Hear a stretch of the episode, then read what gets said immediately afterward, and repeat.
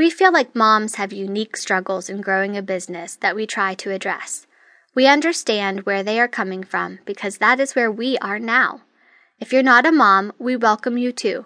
And if you're not trying to start a business, the takeaways can be applicable to any endeavor you are taking on. We hope this book allows you to find more joy in your everyday tasks, get things done faster, and steal away bits of time to pursue the things you're most passionate about. So, who is Time Management Mama for, and what can it do to help? Productivity is hard. Accomplishing big goals is even harder, and trying to grow a business or pursue a great big goal while raising kids feels almost impossible. This book is for those of us who are mixing motherhood with other passions.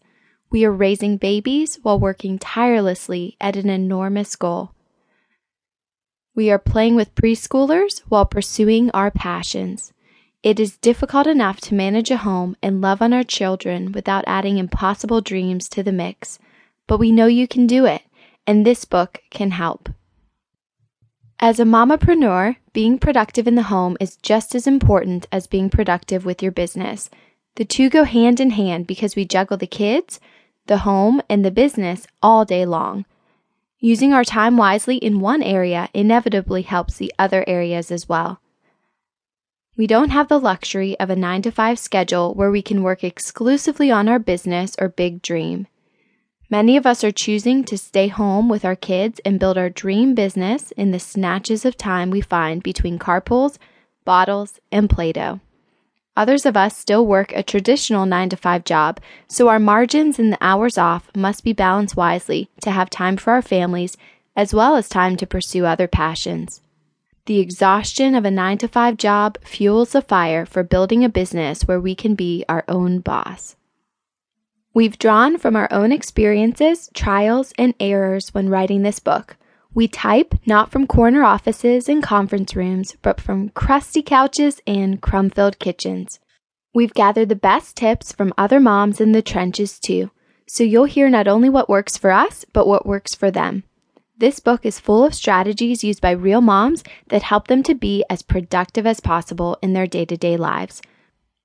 If you are not a mom, we welcome you too. Many of the strategies discussed in this book will apply to you as well.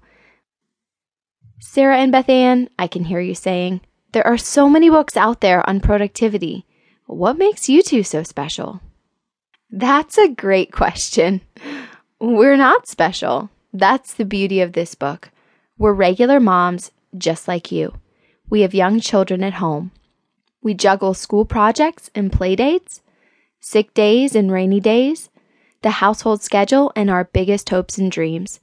There's a lack of excellent, balanced advice for moms in the trenches, especially moms like us who are trying to build a business or make a big dream a reality. We feel depressed when we read productivity and business books written by dudes for dudes. Here's some of their advice. Spend four hours first thing in the morning working on your biggest goal. Um, and who is watching the kids? Work towards your goal with reckless abandon. Go all in.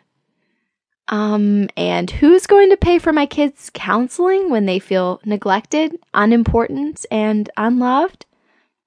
outsource all the unimportant tasks. With what budget? The pennies I find under the couch cushion? Push yourself further than you've ever pushed before. Oh, wait, you mean further than that time I pushed a human being out of my body? If you don't double your income and triple your customers in six months, you're a failure. Go big or go home. I'm pretty proud of myself for putting my children first each day. I'm proud of the beautiful, happy, loving home I've created. That's not failure. That's success of the highest order.